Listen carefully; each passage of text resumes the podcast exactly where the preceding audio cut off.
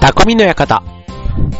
川崎匠です。超アヘオ .com の協力でオンエアしております。はい。えっ、ー、と、ね、なんかすっかり肌寒くなってきたらね、なんか急にこう、年末というか、ね、まあハロウィンはね、これからまあ10月の末にかけてあるわけですけども、これが終わったらすぐね、11月になったら世間はもうクリスマスというか、ね、コンビニとか行くとね、もうクリスマスケーキの受付とかやってたりするから、ああ、もう年末がね、もうなんか世間というか、ね、自分のこう忙しさとか、ね、そういうのとは関係なく、ね、世間の時間で、あ、もうそんな時期なんだって、そういうので気づくことってあると思うんですけども、改めてね、もうなんか、もう年末かってね、まだちょっとコンビニのね、このチラシを見たら、それでね、クリスマスとかって言っちゃうと、ちょっと気が早いんじゃないとかってまだね、言われたりはしますけども、でももうね、世間っていうか、社会がそういう感じでね、動いてんだな、みたいなのがね、ちょっとあの、思うと、ああ、もう、年末か、確かにでもね、まあ11月12月ね、こう2ヶ月あるとはいえ、結構バタバタバタバタとね、なんか駆け足のように毎年そういえば過ぎてるなっていうこの2ヶ月ですから、もうあっという間にね、今年2019年終わってしまってね、もうなんか令和になったりとか、ね、こう、ラグビーのワールドカップがあったりとか、ね、こういろいろね、こう、思い出深い2019年だったなとかね、思いますね。僕は僕であの、イノシシ年っていうね、年男の年なんでいろいろね、あの、この年始早々のね、番組からもいろいろこう、初心表明じゃないですけど、いろいろ言ってましたけども、ね、もうそんな年ももうあと2ヶ月ちょっとで終わっちゃうんだなぁ、なそんな感じですけどね。はい。で、えっと、改めて、ね、なんか、ここ最近のこうね、飲み会というか、人と会ったりする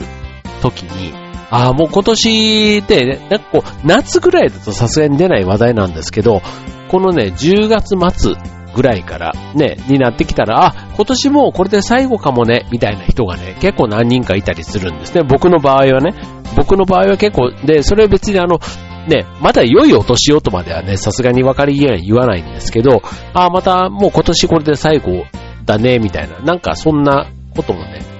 あの、不意に会話の合間でね、まあ、まあ年に一回とかね、会う人ってやっぱいるじゃないですか。だからそういう人だったりするとね、なんかあの、たまたま、いつもね、夏とか春ぐらいに会う人だったのが、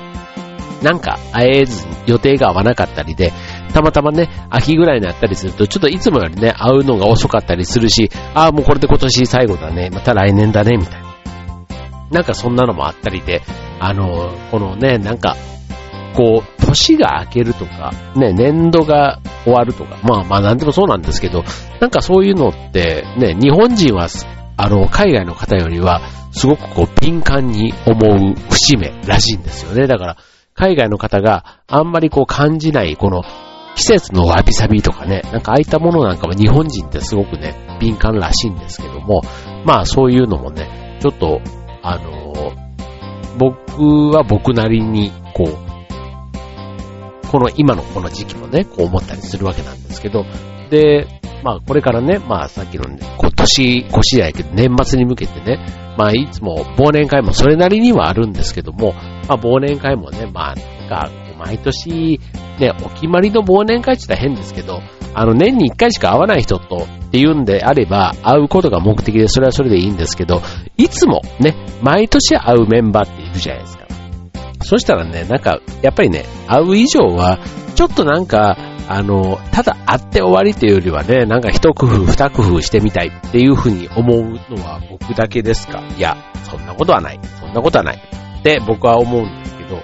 で、まあそういうね、まあ一工夫二工夫じゃないんですけど、あの僕最近あの行ってない、あの一その一工夫の中で僕がやる一工夫じゃなくて、ね、周りがこうね、いろいろ考えてくれてた一工夫じゃない。カラオケってね、結構あの、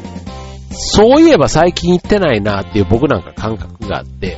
そう久しぶりに誘われると、ちょっと半分照れくさいというか、もういいよって思ったりもしつつ、久しぶりだから、あ、このメンバーだったら行ってもいいかな、みたいな感じで、去年とかね、結構そんな感じで行く機会があってですね。はい。で、今年もね、まあそんな機会があるのかどうかはわかんないんですけど、まああったらちょっと行ってみたいなと思っているわけです。はい。で、あの、カラオケもね、まあ、その、最近の曲とか、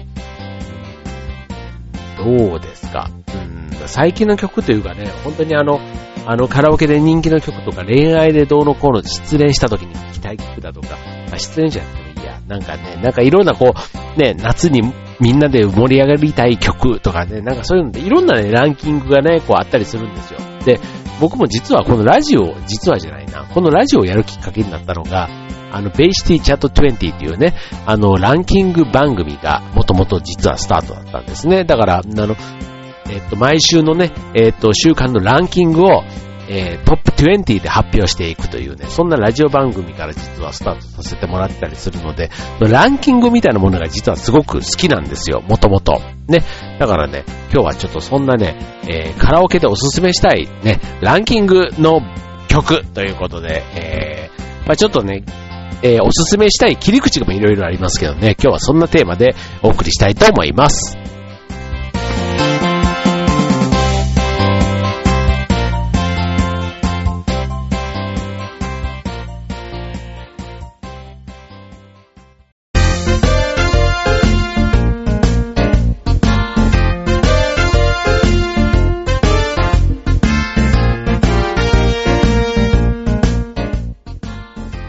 はい、ということで、えっ、ー、と、今日は、うんと、歌、歌がテーマじゃないな。うんと、うんと、カラオケのね、カラオケの人気のテーマということでお送りしてえー、いきますけども、あの、日本人はね、あの、カラオケっていうもの自体がそもそも日本発祥のもので、ね、カラオケっていうね、これが海外でもね、こう、えっ、と、日本発信のね、言葉として通じるというね、わさびとかもそうですけども、そういう用語としてね、定着してるっていうのは結構有名な話ですけども、まあ、日本人、もともとね、カラオケがやっぱり好きみたいなんですね。そう。で、カラオケ、ね、あのー、まあ、子供の頃からね、僕もね、カラオケはね、結構身近にあったというか、家にもね、カラオケマシンみたいなのがあったんですよ。で、これやっぱりね、両親のキャラなんだろうね。なんか改めて思うと、これが家にあるっていうのが、なんか、へーっていうか、あんまりそんなに違和感はなかったんですけど、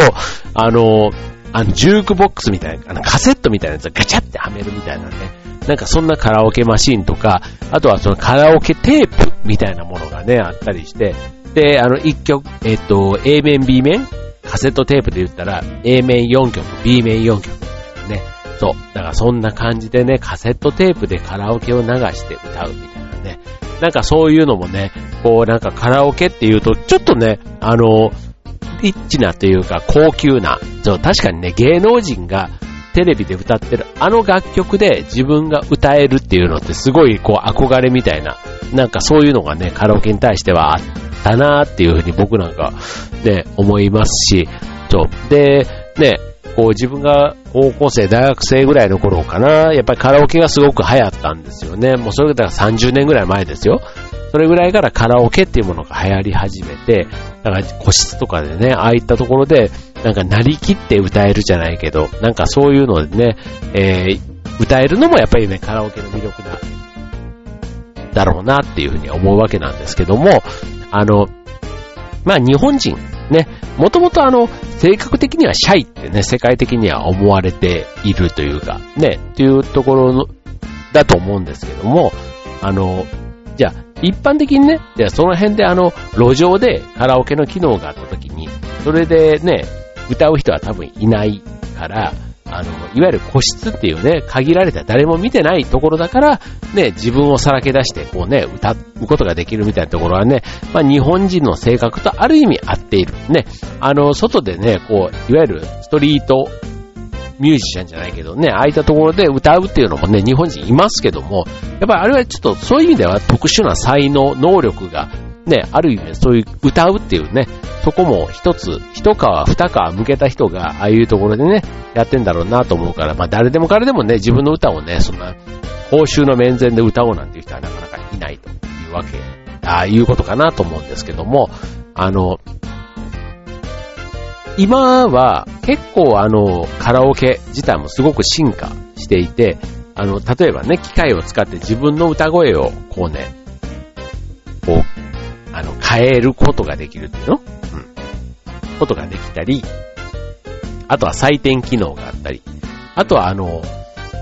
えっ、と、サービスの面でもね、例えばドリンクバーだとか、食事なんかもね、えー、歌というよりは、そっちの食事のオプションみたいなところが魅力でね、えー、カラオケに昼間来る人がいたりとか、みたいな、なんかそういうのことでね、結構カラオケ自体が、ね、本当になんか日常の一部というかね、1時間180円みたいなね、なんかそんなのもあったりするじゃないですか。だからもう、180円1時間って言われたらなんかもう、なんかただみたいとまでは言わないですけど、ペットボトル1本ちょっとぐらいでね、1時間過ごせるって考えたら、なんかね、ずいぶん安いななんていう感覚になりますよね。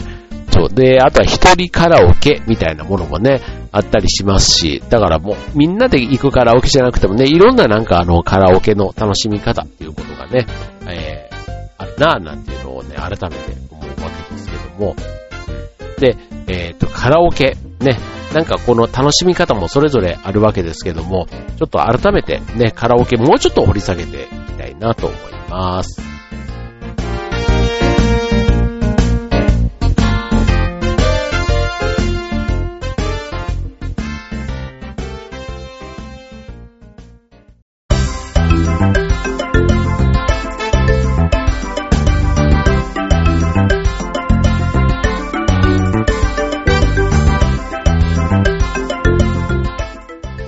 はい、えー、っと、今日のテーマ。なんか今日のテーマ、だんだんカラオケがテーマになってきてしまってますけども、はい、えー、っと、カラオケね、うん、まあ、あの、カラオケで、こう、普段と違う、こう、姿を出す人っていません？うん、なんか、めっちゃはっちゃけて、それこそあの、リンダリンダとかね、なんかああいうのをね、こう飛び跳ねちゃうみたいな。普段お前そんなキャラじゃないだろうみたいなね、なんかそういう人が、あの、急にね、こうロックに、ロックな感じで、とか、あの、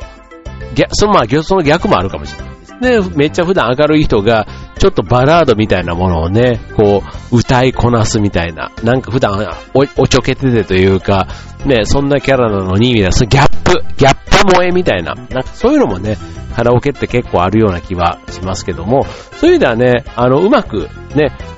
使いこなせばじゃないけど、結構一気にね、翌日の翌朝の話題になる、人気者になれるチャンスがあるっていうのもカラオケなのかななんて思いますね。まあ、カラオケのね、人気者になるタイプ、いわゆるあの、歌うまな人。ね、本当にあの、実力があるっていうタイプの人もいれば、あとはそのパフォーマンスというかね、あの、ダンス、ね、今なんてね、結構あの、いろんな、ね、あの、韓流じゃないけどね、韓国系の女子の踊りもそうだし、昔からね、あの、モーニング娘。だとかね、AKB48 だとか、ああいったね、えー、曲を歌う人なんかは、歌いつつ振り付けとセットでね、あとはまあ振り付けがね、あの、えー、っと、あの、恋、ね、えー、えー、星野源さん、ね、星野源さんのね、ああいった歌とかもね、なんかその、歌いながらね、振り付けも含めて周囲を盛り上げるムードメーカーになる。みたいな、そんなのもあれば、あとはね、あの、愛の手みたいな、ね、そういったことで、うまくね、周りを盛り上げていく。ね、愛の手なんかもね、カラオケだと本当に定番の、こう、ね、あの、ういう、うい、あ、なんちゅうの、あの、感想の部分を盛り上げるやつもあれば、こう、振り付けでね、あ、振り付けというかもう、定番の、ね、あの、えー、こう、愛の手ってあるじゃないですか。ね、ああいったもので、まあ、あれはね、今度愛の手を入れるっていうのは、こう、周りに気遣いができるみたいなところなので、まあ、そういったところ、なんていうのもね、えー、まあ、カラオケの楽しみ方としてはね、まあ別に愛の手も気を使うというよりは、ね、自分もそれで楽しむみたいな人が一番ね、いいかな。歌わなくてもね、そういうことで楽しめるっていう人っていると思うんですよね。そう、だから、なんか、あの、いろんなね、カラオケの中でも役割の人がいてっていうのは、いつもそう、そんなにね、こう、行くときは大体こうね、えー、2次会、3次会じゃないけど、ちょっと酔っ払ってる時が多かったりしてね、あまり僕自身がね、周りのことが気遣えてるかって言ってちょっと反省することの方が多いんですけども、まあ、ただね、いろんな役割の人がいて、確かにね、カラオケ全体で行ってつまなかったなーなんていうのは、そういう、そういう意味ではないなーなんていうふうには思うわけですけども、はい。で、えー、っと、まあカラオケね、もう、あの、行く、行った時に、こういろいろ、こう、もう今日どうしよう。なんかね、今ね、今回、えー、っとね、僕ね、あの、トップ、え、っと、カラオケの歌ランキングを紹介しようかなと思ったんですけど、ちょっと、あの、ちょっと話、ちょっと、ちょっとそれていいですか？ちょっと話をしながらね、ちょっとそれていきますけど、えっ、と、カラオケを、じゃあ、カラオケで行きましょう、今日のテーマね。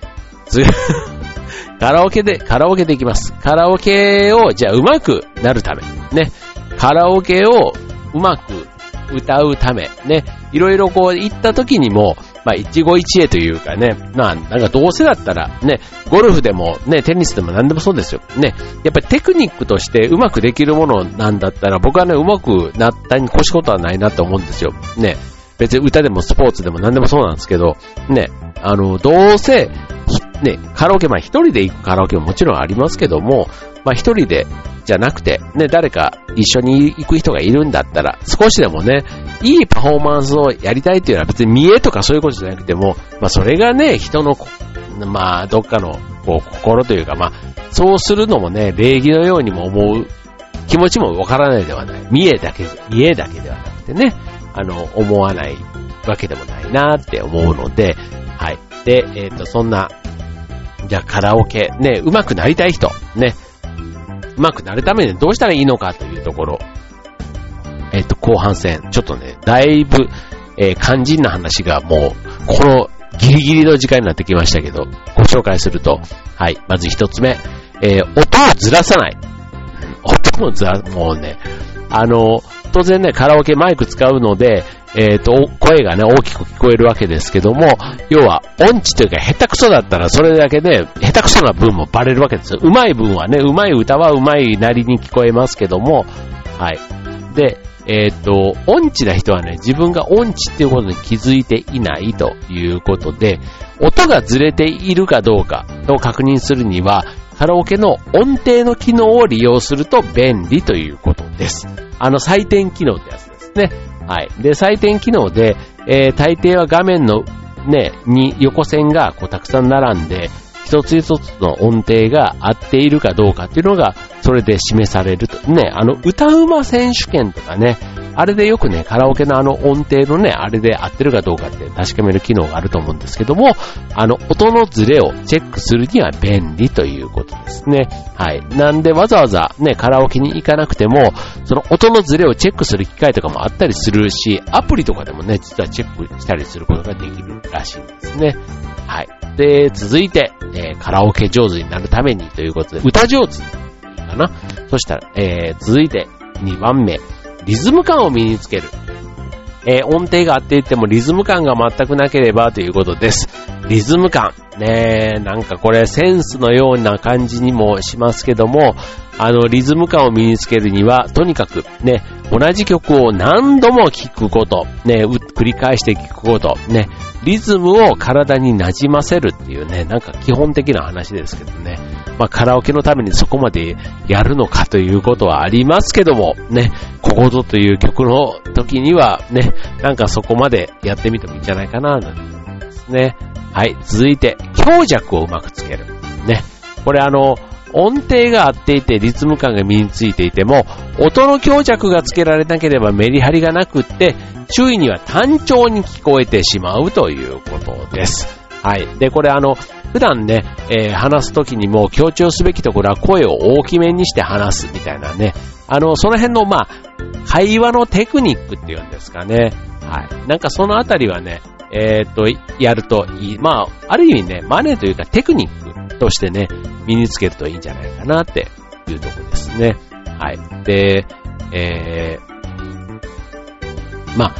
ね、何度もね、こう同じ曲、自分の持ち歌みたいな風な曲が決まっていれば、それがね、どこがサビの部分で、どこでどういう風に力を入れてやればいいのかとかね、あとはその歌をね、だ、誰かが歌ってるのを聞いたときに、その歌のね、こう、持ち味というか、ね、ここでこういう風に聞かせるんだ、みたいなことがあるんだったら、そこをね、こう真似てみるみたいなところは参考になるのかもしれませんね。はい。続いて、えー、ビブラートをマスターする。ビブラート。ね、えー、プロの歌手がね、よくね、えー、使うテクニックというか、ビブラート。ね、聞きますよね。ビブラートを出しながら歌うっていうのがね、なんかこうね、うまく聞こえるっ。まあ、単純に言うとそういうことですよ。ね。あの、歌がね、上手くなると自然に出せるようになるということで、練習法が実はこれあるそうで、ラーなどね、そういう音を長く、えー、声を出しながら、後ろの方を揺らす。はい、わかる？あの、例えば、ラーっていうのを、ラーっていうね、なんかそういう、あーっていう、あれがビブラートなんですよ。で、少しずつ音を上下に揺らしていきながら、えー、やるというテクニックですね。はい。これは分かってるようで、ね、なかなか難しいですよ。はい。で、続いて5つ目、えー、お腹から声を出す。これね、あの、発声の基本ね、これはあの、僕も劇団員として、あの、腹から声を出すっていうのはね、やっぱり喉から声を出すと、では、やっぱりダメなんですよ。で、あの、腹式呼吸ってやつですよ。腹式呼吸で、あの、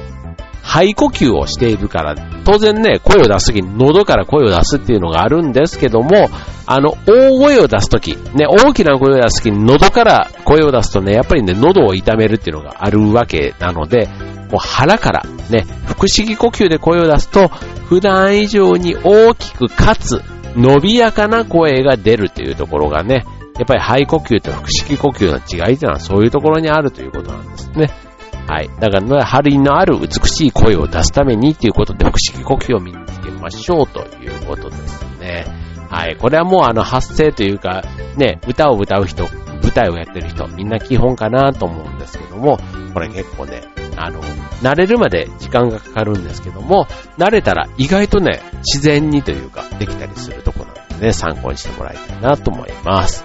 はい、えー、というとこで、はい、えー、まあ、あとね、いろいろあるんですよ。あの、肺活量、さっきのね、ビブラートを活かすためには肺活量を活かすだとか、あとね、大事なのはね、笑顔。ね。やっぱりね、笑顔で、えー、笑顔、まあ、表情っていうのかな。うん。なんかその、感情移入すると、そこに気持ちが乗って声が乗る。ね、さっきの、あの、やっぱりこう、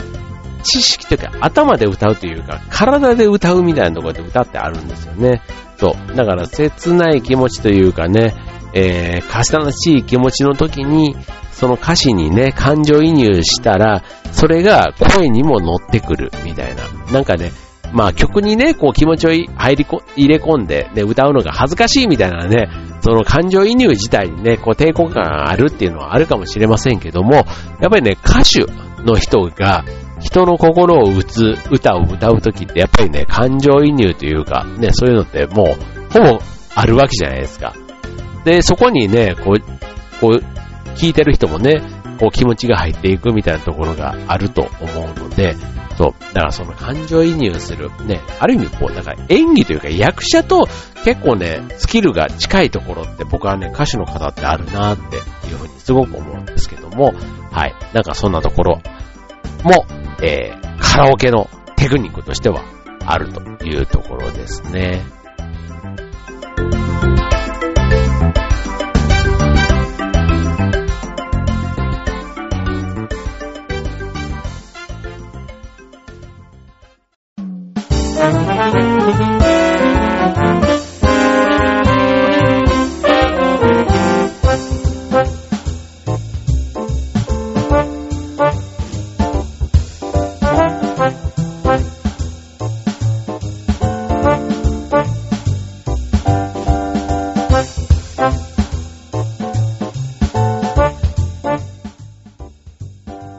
ということで、はい、えー、カラオケ。カラオケなかなか、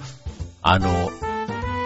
ただの娯楽のね、一つのような印象がありますけども、改めてね、こう、一個一個掘り下げていくと、なんだろう、自己啓発とまでは言わないけど、うん、こう、自分との戦いみたいな、なんかそういうのはあるなぁなんて思いますね。本当になんか、ね、よくあの一人カラオケで、ストレス発散なんていう人はいますけども、結構ね、その中でも、その、ね、原曲に合わせていくというか、ね、ただ声を出して楽しいというよりは、そこと原曲のキャラに自分を重ね合わせる努力みたいなことはね、なんかやってるような気がするんですよね。一人カラオケが好きな人も。そう。ただ自分にこう酔いしれるっていうのも全然いいんですけど、ただ酔いしれるレベルってあるじゃないですか。だからあまりにも自分の耳には少なくとも原曲に近い形で聴けるようなレベルの歌唱力がないと、ね、自分でうっとり、もなかなかできないのかななんて思うんですよ。そう。そう考えると、あの、またね、さらにもう一段上級に行くんだとしたら、自分の歌声の録音を聞いてみるみたいなことと、あの、カラオケで歌うと、大抵自分が上手に歌えているように聞こえると。ね。で、ただ、えー、カラオケで自分の耳で聞いてるからわかんないんであって、これをね、録音して聞いてみると、あのえーっていう感じ。そう。で、あの、エコーとかのね、ああいった機能ではなくって、素の自分の歌で、えー、それを分析、だから、そのね、声のビブラート、さっきのビブラートとかね、伸びやかかどうかみたいなところはね、すごく冷静に、あの、ちょっとね、聞いてショックかもしれませんけど、それがね、リアルというか事実っていうことで言うと、そういうのやってみるといいというところですね。僕もね、昔実は一回ね、カセットテープでね、僕自分の歌録音したことがあるんですけど、そう。で、結構感情を込めて、それこそさっきの言ったね、いくつかのカラオケのポイントを感情を込めてやったことがあるんですけど、あの、それをね、後で聞いたときに、まあ、ちょっとね、あの、自分の声って結構ね、こう聞いてみたら恥ずかしいなーって思う経験ってあるじゃないですか。こういう、このラジオも、で僕もこうやって喋ってますけど、で、これはこれでね、後で自分で聞くと、なんかこんな喋り方でよかったのかなとかっていうかね、なんかいつも思うんですけど、で、こうやってね、毎週発信、配信してますけど、そう、配信はしてるわけなんですが、まあ、それでもね、自分の声に対してこう、なんかコンプレックスとまでは言わないけど、なんかちょっとえって思うようなことがあったりするわけですよ。だからそれをね、歌にさらになった時にね、それを聞いて、そう。だからそれはね、結構一番客観的にね、自分の歌声をこうね、スピーカー越しに聞いた時に、これが人に、人に感動を与えるのか、みたいなとことかね、なんか、やっぱりね、こう、歌が上手な人が、だ今このね、この収録しているこのマイクを使って歌った時にも、結構ね、やっぱ歌が上手い人が歌ったら、やっぱりそれなりにこう聞こえるわけですよ。それなりにかね。そう、だから別にマイクが悪いわけではなくて、やっぱりね、歌い手のスキルというかね、そこの問題なんだなぁなんて思うわけですけども、はい。まあ、なんかそんなのもね、ちょっと、あの、どっかで僕もね、歌、ね、歌の分野結構ね、縁が遠いというか、ね、苦手意識があって食わず嫌いみたいになっちゃってるところがあるんですけども、どっかでね、自分の中でこの表現する場面の一つにね、いつか取り入れてみたいななんて思いますけどね。はい。ということでね。まあちょっと今日ちょっとあの、長くなりましたけども。はい。えー、今日、今日も、今日も今日のテーマはカラオ、カラオケで行きましょう。ね。カラオケということでお送りいたしました。ということで、えー、っと、今週匠の館ここまで。バイバーイ。